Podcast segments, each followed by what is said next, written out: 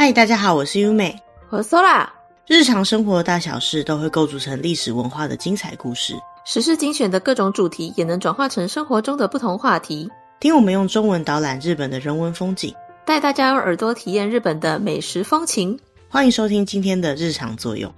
今天这期节目呢，我们想跟大家介绍的是，如果说你是自由行到日本去玩，或者是跟团到日本去玩，甚至你是住在日本的人呢，都会非常熟悉的一个品牌，叫做イオン。中文翻译成永旺集团。 嗯，那为什么会对イオン这个品牌很熟悉呢？是因为イオン的超市通常都是开在观光客都可以到得了的地方。应该讲说，各个地区都会有大型的イオン超市。听说近几年，很多游客如果想要买一些东西，团体行的情况下，可能没办法把大家放在商店街，因为怕大家走散了，就会整台游览车开到イオン，把大家放在イオン放个两三个小时。在这个里面呢，你可以买到超市的东西，买到药妆的东西，买到各种在日本你可能想找到的东西，因为它是一个综合商场。对于旅行团来讲， 都还蛮方便的，不管是个人客还是团体客，还是住在当地的人呢，都会非常常使用的一间大型的购物中心。如果有去过日本的话，像是走高速公路啊，或者坐电车的时候啊，在那些比较郊区的地方，应该都会看得到一间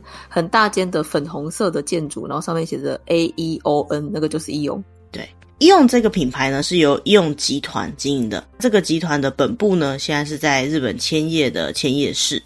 在日本的国内外呢，大概有三百多间的企业所构筑出来的一个非常大型的集团。除了在日本以外呢，它在全世界十一个国家也都有相关的企业，收入规模呢大概是九兆日元左右。在全世界的零售业来说呢，是全世界第十二名，而在日本的话是日本的第一名。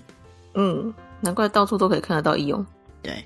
因为它是日本的第一名的关系，所以今天呢，我们就想要跟大家介绍一下这间公司它的一些历史，还有就是这间公司为什么可以这么厉害。嗯。那用这个集团呢，我们刚好提到说它是一个很大型的集团，所以它旗下有非常多的品牌，其中他们自己的自设品牌呢是一个叫 Top Value 的品牌，英文来讲就是最高品质。这个自设品牌的商品呢，目前有六千多种以上，整个营业额大概是六千八百亿日币，是日本最大的自有品牌的公司。嗯，イオン集团的工作人员呢，大概有三十六万人。店铺来讲呢，大概有六百多间以上。基本上呢，都是综合型的超市，也就是说，除了超市以外呢，都会结合一些其他的设施。除此之外呢，它还有一百多间的大型购物中心。虽然在日本呢，是一个非常大规模的零售商的集团。 嗯，那イオン这间公司呢，如果有机会看到它的公司名称的话呢，有些人可能会念不出来，因为它的英文是写 A E O N，它是来自于古希腊语的 Aion 这个字。这个字呢，由拉丁语来看的话是永远的意思。如果用现代的英文来发音的话呢，就会叫做イオン。所以日文通常就会把这个品牌叫做イオン。嗯。 那它整个 logo 上面呢，它会把英文字的 A E O 三个字用一个圆圈圈把它连接起来，然后再把这个 A 跟 E 合在一起变做一个字。嗯，那它讲到イオン的历史呢，就必须提到它的前身是一家叫做冈田屋的商店。这间商店后来经过各种的进化，才变成现在我们比较熟悉的イオン。不过要讲到イオン的最早呢，必须要讲到西元一千七百五十八年，那时候初代建立这个冈田屋的冈田总左卫门，在四日市，也就是现在的三重县的四日市那边呢，开了一间像是杂货店的这种小圆屋。 就是这个冈田屋的最一开始，那后来经过了一百多年之后呢，到了西元一八八七年，小圆屋的原始店呢，经过一次搬迁之后，他们就改名叫做冈田屋，就由这个创业者的冈田氏的名字来改成。嗯，一般来讲呢，我们现在提到イオン的集团，它的前身的这冈田屋呢，就是从他的第六代的冈田总一郎，他把这间店改名成冈田屋，并且把它定调为无服店，也就是卖和服或者是布料这些东西的店，然后才越来越接近我们现在看到イオン集团的这种规模。嗯。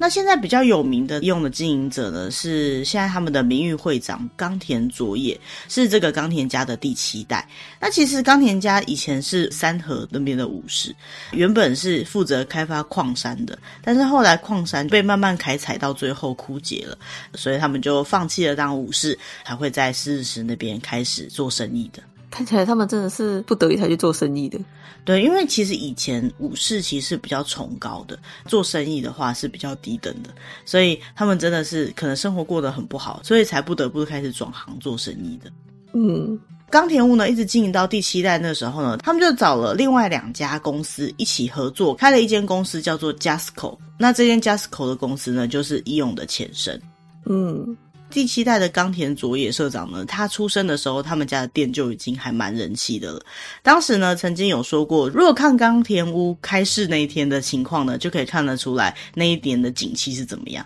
嗯，但是就算是一间百年老店呢，他们也希望说可以有后继者来继承嘛。当时那个年代，一般来讲，家庭的后继者都会希望是男生。但是当时冈田家呢，已经连续生了五个女生了，所以呢，冈田佐也就是以冈田家的继承人之姿出生的。可是，在他出生不久呢，冈田佐也的父亲、母亲就都离世了。基本上呢，是被冈田屋的店员还有他的这几位姐姐们养大的，所以他算是从小就是在店里长大的孩子。不管是对于冈田家的历史，还有就是他后来开始改形态，成为现在的义勇集团呢，其实都是当年受到这些店员跟姐姐们的教导跟影响才有的成果。嗯，后来日本就迎来了世界大战，接下来就是日本在战后的那段时间非常的萧条跟混乱。那当时的冈田社长呢，据说还在念大学，可是呢，他就不得不回家去接任家里的工作。在他接任之前呢，蛮长一段时间是他姐姐在担任社长的。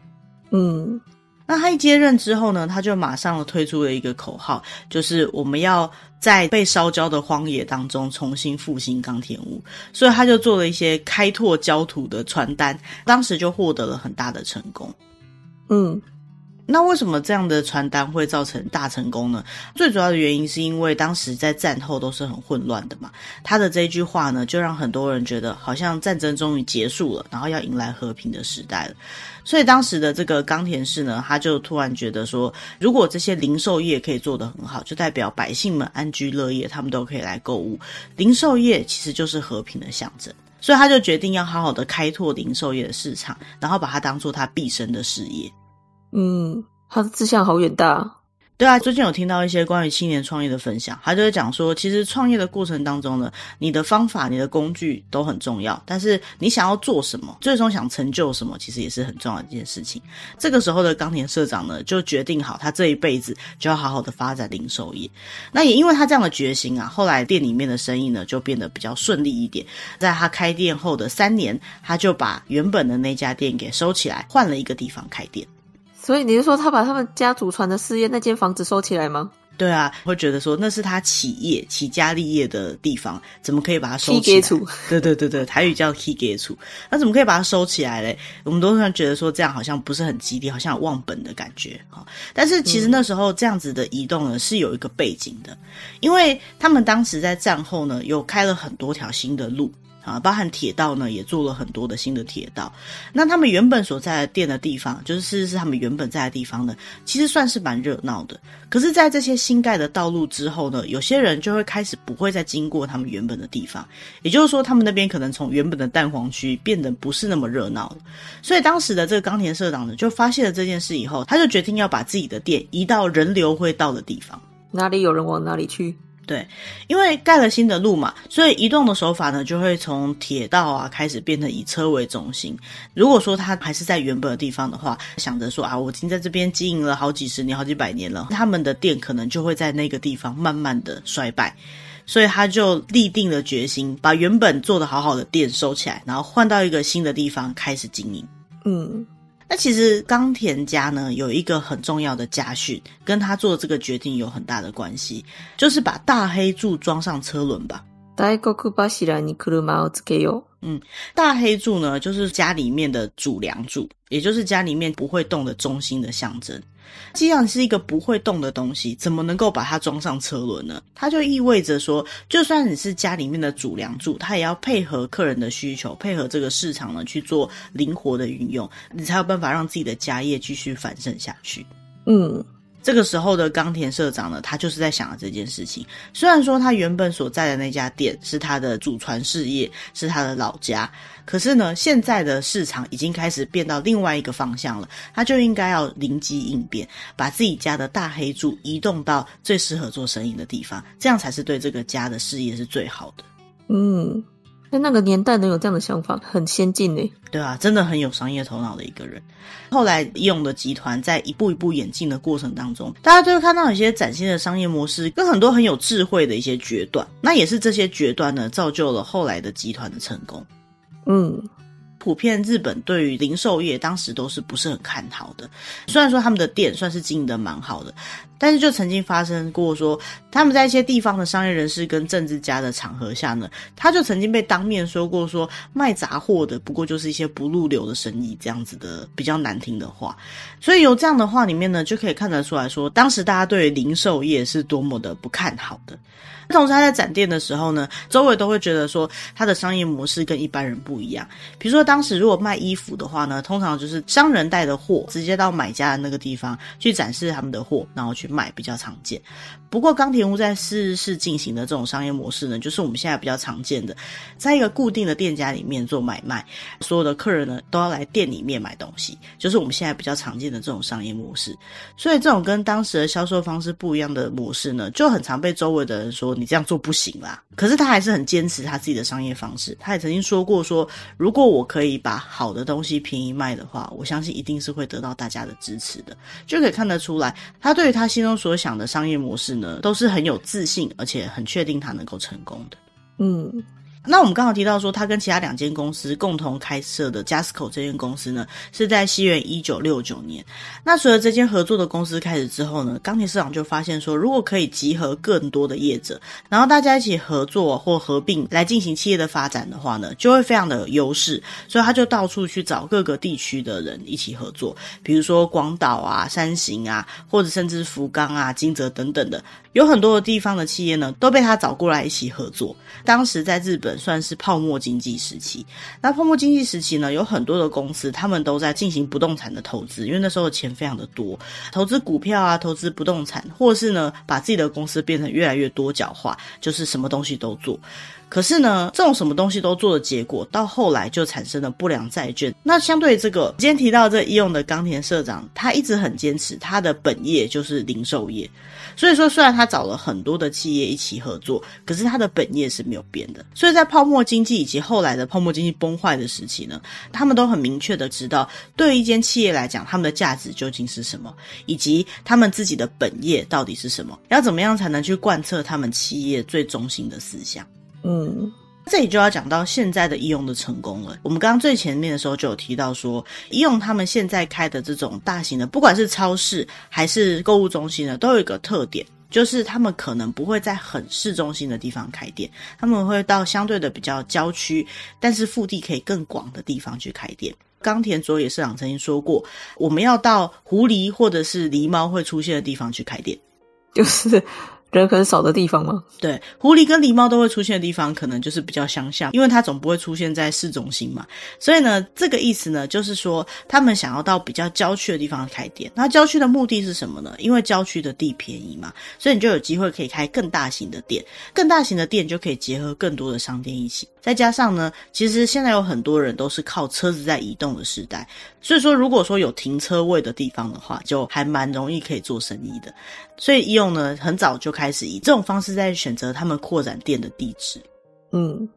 听到这里，可能会有很多人觉得说，这个模式在美国其实很常见啊。对，没错，因为最一开始他们的确也是到美国去取经，学到这一套方式回来的。嗯。当时日本比较流行的就是在车站前面可能会有一间小型的百货公司，然后里面就会有很多店。这样的经营方式呢，原本是很热门的。可是后来在时代慢慢演进的过程当中呢，业绩就越来越不好，因为大家的消费模式开始改变嘛。然后反倒是像宜永这样子，虽然是盖在郊区，可是有把停车场给准备好，用这样比较大型的商场，就可以让更多的店进驻。联邦式的经营的这种方式呢，就达到了很好的效果。嗯。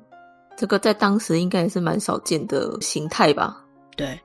那什么是联邦式的经营模式呢？就是他们自己有一个本业，他会有一些合作的公司，而这些合作的公司呢，他会用比较少额的资本下去投资。那也因为这样的关系，所以呢，每一间公司他们都是各自去判断他们自己的形势。但是这种联邦式的经营模式呢，其实在泡沫经济崩坏的那个时期呢，是有点推行不过来的。所以他们曾经有一段时间呢，又在改回中央集权式的经营方式。在一九九零年后半的时候然后呢，他们开始推出了非常多自设品牌，就是我们刚刚提到他们自己做的商品。可是发现说，全部的关系企业都被统一化了，这种模式呢，好像没有得到顾客的支持。所以呢，二零一四年之后，他们就开始慢慢的把这些原本集中的权力呢，分散到各个不同的集团的子公司或者是地方的公司，再把它转换成现在我们看到的义用集团的样子。嗯。义用集团呢，从最一开始的小圆屋，到后来冈田屋的屋福店，然后慢慢的到 JASCO 那个时期，就是有一些公司合作去创业的企业，然后再到吸收了很多的公司，变成了一个大集团。过程当中呢，也跟三菱商事共同出资设立购物中心，像是 Diamond City，就是钻石城这个购物中心，后来已经跟义用的购物中心合并了。嗯。看到这里的时候呢，大家可能会想到说，义用到底是为什么能够发展成现在这个状态呢？义用的购物中心从一九六零年代开始的这种基本购物中心的模式，一直到现在成熟的状况呢，几乎已经称霸了全日本。那为什么义用集团后来会变得这么强呢？因为在商业上来讲呢，以前要赢得产业竞争的话，通常要在这个产品的基本价值上面，或是在你的制品啊、服务上面有一个破坏性的、颠覆性的变革才有可能。也就是说，如果说你只是照着原本的程序一直进行下去的话，就做不到。医用的话呢，他们其实是蛮不怕做这种变革的。再加上他们在进展的过程当中，一直都在跟不同的产业界合作。合作的过程当中呢，就可以构筑成一个新的生态系，这就是所谓的商业生态系统。嗯，那这个商业生态系统呢，就是在这个商业的环境之下呢，互相会依存的整体的结构。也就是说，不管是经营者、顾客还是企业，他们都因为某种原因而集合在一起。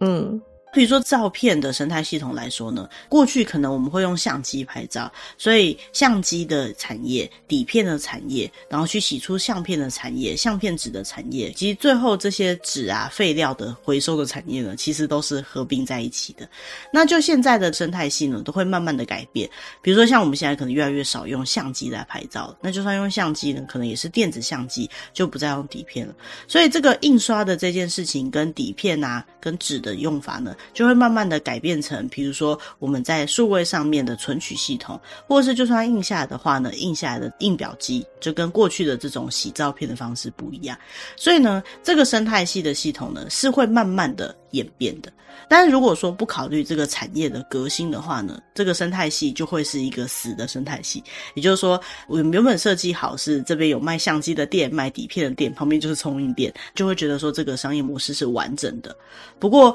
如果说没有考虑到现在可能已经没有什么人在用底片的相机来拍照的话，这样子的商店就会容易被淘汰。嗯。所以说呢，其实，在商业的模式上面来讲，不只要构筑这个商业的生态圈，还要可以跟不同的产业合作，看到现在商业最新进展的模式，不要墨守成规，就是要注意到什么时候应该要跟着一起改变。嗯。所以讲回来呢，为什么义用集团会很强？因为它原本就是零售业，原本就是最靠近第一线的消费者，再加上呢，它还结合了很多不同产业，得到了很多不同的能量。所以对于产业来讲呢，它是一个不断的在变化、很强大、很多元的个体。可是呢，它的本业又只有零售业，而不是把这些产业全部包装起来变成一间公司。每间公司的强项都还是可以存在的。那对于顾客来讲呢，到义用购物代表着什么呢？代表着一个开心而方便的购物体验。因为到了义用的超市，就像我们刚刚提到的，不管是观光客还是当地的人，只要走进义用的超市，一个商店、一个建筑物里面呢，就可以买到所有他想要买的东西。这种模式呢，跟我们一般看到的百货公司的概念是有点像的。可是我们现在印象中的百货公司里面的东西呢，都是比较有大品牌的东西，跟一般人的消费习惯或是生活上面会需要买到的东西的这种内容是不太一样的。所以说，就一个生活上面会需要的商场来讲呢，走进义用，你可以买到更多你生活当中会需要的东西。百货公司呢，相较之下就比较没办法提供这部分的服务了。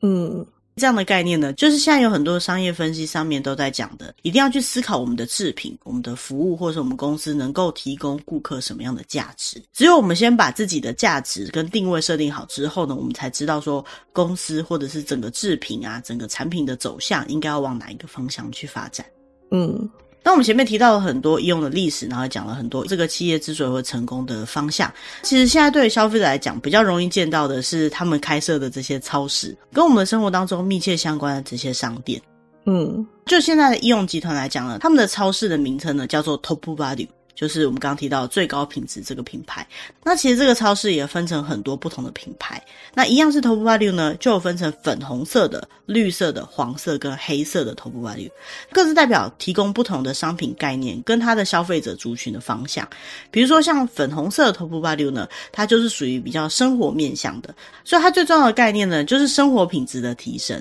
嗯。所以说，如果特别喜欢去买一些医用的精选商品啊，或者是你想要找的商品，可能是一些比较常见的市面上的品牌的话呢，就找这个生活品质向上的粉红色的 Top Value 呢，可能就会比较符合你的需求。再来，绿色的头部 Value 代表的是安心跟安全的超市。所以说，如果我们在购物的时候呢，希望食品类的东西是比较有机而天然的话呢，就可以去找这个绿色的头部 Value，因为他们的重点呢，就是希望能够提供一些比较安心安全的食品给消费者。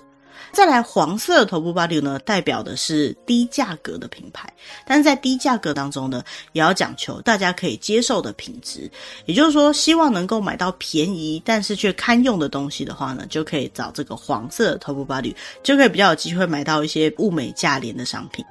嗯，那相对这个，如果想要买到特别有高级感的、最高的品质、精选的品质的话呢，就可以找黑色的 Top Value。最主要是有些人会希望说能够买到一些特别高品质的东西，他们不介意多花一点钱，只希望这个东西确实是好的。这样的话呢，就会特别适合这种类型的品牌。嗯，一般来讲，对于 Top Value 的商品呢，日本普遍来讲，都会认为说它是一个蛮具有信赖性的品牌。虽然说自设品牌的东西呢，以前会有一些，比如说比较便宜啊，或者是说这个到底是在哪里制作的，不管是使用上还是购买的时候，会有一种不安的感觉。不过经过了蛮长一段时间的品牌的形象建立等等呢，现在大部分人会觉得说，哦，品牌的商品呢，就是由这个集团挂保证的商品，所以说它可能不会到特别的贵，然后品质或许不是到最高的，但是呢，大部分都蛮好的。再加上医用。他有把自己的品牌呢，用刚刚我们讲到的方式去做不同的分类嘛，就会让消费者对他们家的商品呢觉得更有兴趣，然后也会买起来觉得更安心。嗯。在我们找到资料里面呢，他们有提到说，他们对于自己的商品呢，最重要的有五点。首先，第一个呢是要能够反映顾客的声音，也就是说，他们把顾客的需求放在第一位。再来，第二点呢是对于安全跟环境的顾虑，也就是说，他们需要一些必要的情报来达到这件事情。那这三点呢是他们的基本的要件，再加上他们希望能够以经济实惠的价格，还有顾客满意度高的商品作为主要的考量，所以呢才会做出很多大家觉得不会太贵，但是品质又还蛮好的商品。嗯。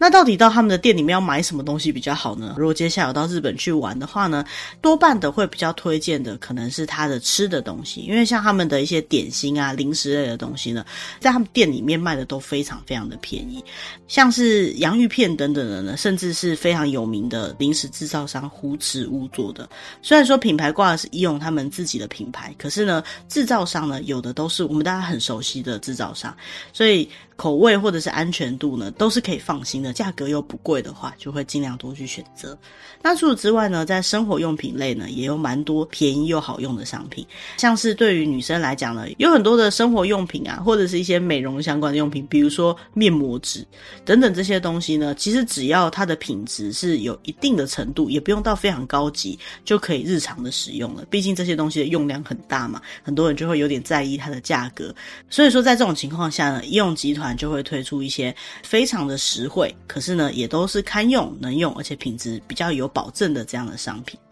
嗯，最主要呢，就是要营造出方便使用的低价格，或者是虽然很便宜，但是还蛮不错的东西。也就是说，当消费者看到 Top Value 这个品牌的时候呢，他们就会联想到划算、便宜。或者是安心等等的话呢，它这个品牌形象就算建立的蛮好的。在我们之前介绍无印良品那一集的时候，也有提到，在一个商业模式上来讲呢，其实一个品牌在消费者的心中建立出一个什么样的形象，这当然是非常重要的。可是更进一步的层级呢，是当他想到要买什么样的商品的时候呢，他只会想到某一个品牌。其实 Top Body 有很多的商品呢，就会有这样的效果。嗯。像我自己如果到日本去玩，然后有到伊勇去逛街的话呢，我都会特别去买一些清洁用品，因为我曾经在他们的超市里面买到了清洁用品，当时也是觉得说好便宜，不然就买来用看看。就是暂居在日本的时候，需要一些洗衣精啊或什么的，就简单的买来用看看。结果没想到原本不是很期待的这些自设品牌，因为不知道是什么样的品牌嘛，使用之后呢，都觉得非常的好用。嗯，所以就是所谓的一试成主顾嘛。对。所以我在想，其实像我们这样子观光客，都可以对这个商品建立起这样子的印象。对当地的消费者来讲呢，一定是可以感受到他们的商品魅力的。嗯。介绍到这里啊，我们发现一件蛮有趣的事情，就是医用的品牌形象其实蛮好的。在我们查到各大的商品的时候呢，多多少少都会看到一些它的负面新闻。可是医用也是有负面新闻啦，就是他们好像有产品产地标示不清的这样的新闻。但是在这个新闻出现之后呢，应该也是都做了很多的改善了。不过相较之下，算是蛮没有负评的一个集团品牌。嗯。就我们之前介绍过的几个企业来讲，多少都会有这样的新闻啊。可是一勇已经算是很少的了耶。嗯，对啊，所以其实我觉得，不管是品牌形象，还是对他们自己的商品管理呢，我觉得他们应该都是下了蛮大一番的功夫的。嗯，那说啊你去日本玩的时候，有没有逛过一勇？有看到的时候都会很想逛诶，因为真的是一间店里面就可以买到你想要的所有东西，很方便。而且我也不是非常的介意一定要买什么样品牌的人，只要有我想要的东西的话，我我就觉得那里真的是非常好买的一个地方。嗯，就是商品类别来讲的话，应该算是蛮完整的一个地方啊。所以不管你想买什么东西，嗯、应该都算是买得到，不是某一个特定品牌的情况下，嗯、比如说你想要买某种类型的调味料，或者是某种类型的生活用品的话呢，应该都可以在应用里面找到。嗯。其实我对于最开始我们提到，我们坐电车或者开车的时候，都还蛮常看到那种超大型的医用购物中心，印象很深刻。而且对于在里面可以买到很多不同类型的东西，嗯、比如说药妆店啊、超市啊，全部都有的印象也非常深刻。那你可能因为这种印象啊，所以每次到日本去玩，有时候可能会想补货买一点东西，可是又没有时间逛的时候呢，看到医勇都会觉得特别的向往，因为感觉去那间店就可以完成所有的购物需求了。嗯。那我们今天针对伊勇，也就是永旺集团，在他们的历史上面跟他们的商业模式上面的介绍呢，大概就到这边。那如果对我们今天介绍的内容有兴趣的朋友呢，可以到我们的节目的资讯栏位，那边就有一些我们参考的文章，可以进一步的了解更多关于这些集团的资讯。嗯。那我们节目从今年开始呢，也有在 Spotify 上面开启留言的功能，所以如果有想跟我们互动，而你是使用 Spotify 在听我们节目的朋友呢，也可以直接在 Spotify 的节目下面留言栏位，把你想告诉我们或想跟我们分享的资讯呢，直接写在那边。那如果你比较害羞，也可以到我们节目资讯栏位里面找到我们的 email，可以用 email 跟我们联络。嗯。那我们接下来会每个礼拜上传新的集数，跟找类似像这样我们觉得比较有趣有用的话题。如果喜欢我们的节目，也不要忘记按赞、订阅或把我们节目分享给可能会喜欢这样的主题的朋友。嗯，那我们今天的节目就到这边了，谢谢大家，拜拜，拜拜。